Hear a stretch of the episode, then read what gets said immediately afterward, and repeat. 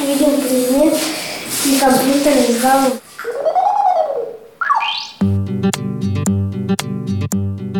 Свой первый конструктор Лего Емеля Евсеев получил в подарок, когда ему было всего два года. И заболел им. Теперь у мамы с папой нет проблем, что дарить сыну на день рождения или на Новый год. Каждый раз это новый набор популярного конструктора. Дома у юного изобретателя огромный пакет деталей, из которых он может построить все, на что способна его безудержная фантазия. Конечно, сначала подаренную машину или самолет Емельян собирает по инструкции, но потом разбирает и строит свои модели. Год назад родители отдали сына в IT-школу, и конструкторский талант мальчика стал раскрываться по максимуму.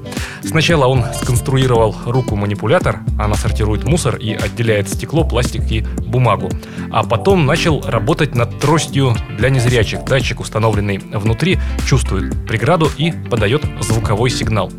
Неправильно не помочь человеку, если такая возможность у тебя есть, считает юный изобретатель Емельян Евсеев. Я создавал разные устройства для инвалидов. Мы проходили разные устройства, но я понял то, что ну, цена недоступна для незрячих людей. Я решил создать свою недорогую трость. Понятно, что трость, сделанная из конструктора, вряд ли пригодится слепому человеку. Она легко может сломаться во время эксплуатации. Вдобавок, сейчас девайс видит преграду всего за 13 сантиметров и может передать информацию только на компьютер, который издает предупреждающий звук. После того, как недостатки своего ноу-хау третьеклассник проанализировал с реальным инвалидом по зрению, твердо решил усовершенствовать свое изобретение. Телефон, с помощью которого будет от датчиков посылаться информация на телефон, а от телефона в беспроводные наушники. И в наушниках человек услышит и как-то дойдет этот предмет. И также на ручке вибромотор. Еще до того, как грандиозные планы юного изобретателя воплотились в жизнь, он рассказал о своем создании на всероссийском конкурсе «Стартап Тур Junior и занял там второе место. И его наработками начали всерьез интересоваться. Даже в таком юном возрасте изобретатель может оформить патент на разработку, тем более что инновационная трость получает оценку и признание экспертов. Скорее всего, с целью коммерциализации это изобретение патентоваться не будет, считает наставник мальчика по робототехнике Наталья Агафонова. Все нам говорят, давайте там патентуйте, бизнес делайте, все. Но мы, Емель, да, пока у нас другая цель. Мы хотим ее воссоздать, и чтобы ее человек незрячий ее протестировал, мы поняли, что мы действительно создали что-то нужное, потому что как бы Лего это пока упрощенная модель. Казалось бы, чего проще. Если есть проблема, значит можно придумать, как ее решить с современной-то техникой. На практике в мире взрослых пока лишь неравнодушный третьеклашка из Перми обратил внимание на то, что, казалось бы, лежит на поверхности. Случайности не случайны, ведь здесь главное слово «неравнодушный», считает классный руководитель Емельяна Евсеева Любовь Батина. Он вообще очень отзывчивый такой парень. Мне кажется, это все равно идет большей части от семьи семье все равно это воспитывается. Ну, я думаю, что и мы в школе все равно говорим об этом. То есть у нас возникают, как в любом детском коллективе, я думаю, что вы меня поймете, разные ситуации. То есть он всегда как-то старается компромисс какой-то найти.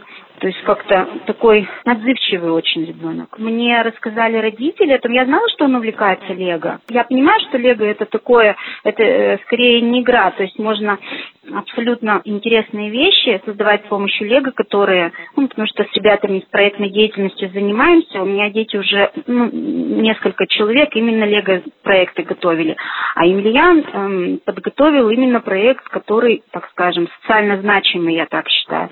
И он действительно в классе, когда выступал, то есть он продемонстрировал это не то, что рассказал, да, голословно его было выступление, он продемонстрировал модель. Ребята были в восхищении. Юный пермский изобретатель оказался не одинок в желании помочь другим людям. Почти одновременно с ним екатеринбургский пятиклассник, ученик 155-й гимназии Арсений Горячкин сделал свое доброе изобретение. Он придумал хитрый охлаждающий контейнер для лекарств, чтобы помочь своему другу, больному сахарным диабетом. Емкость, которая в течение длительного времени сохраняет нужную температуру, стала лучшим изобретением международного конкурса «Открываю мир». Детское изобретательство – яркое явление в современном и не только мире. Например, свою азбуку Луи Брайль изобрел, когда ему было 15 лет.